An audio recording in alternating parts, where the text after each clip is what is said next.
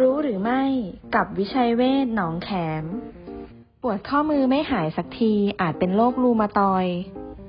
1. ปวดข้อนานกว่า 6 สัปดาห์ โดยเฉพาะบริเวณข้อนิ้วมือและข้อมือ 2. ข้อที่มีอาการอักเสบจะมีลักษณะ กดเจ็บ บวมแดง อุ่น หรือร้อน 3. เมื่อมีการใช้งานบริเวณข้อมือและข้อมือจะมีอาการปวดมากขึ้น 4. บางรายอาจมีไข้ต่ำๆ อ่อนเพลีย เบื่ออาหาร และน้ำหนักลดร่วมด้วย 5. เวลาตื่นนอนตอนเช้าจะมีอาการ ฝืด ตึง หรือแข็งและขยับได้ลำบาก ดูแลชีวิตด้วยจิตใจ โรงพยาบาลวิชัยเวชอินเตอร์เนชั่นแนลหนองแขม 02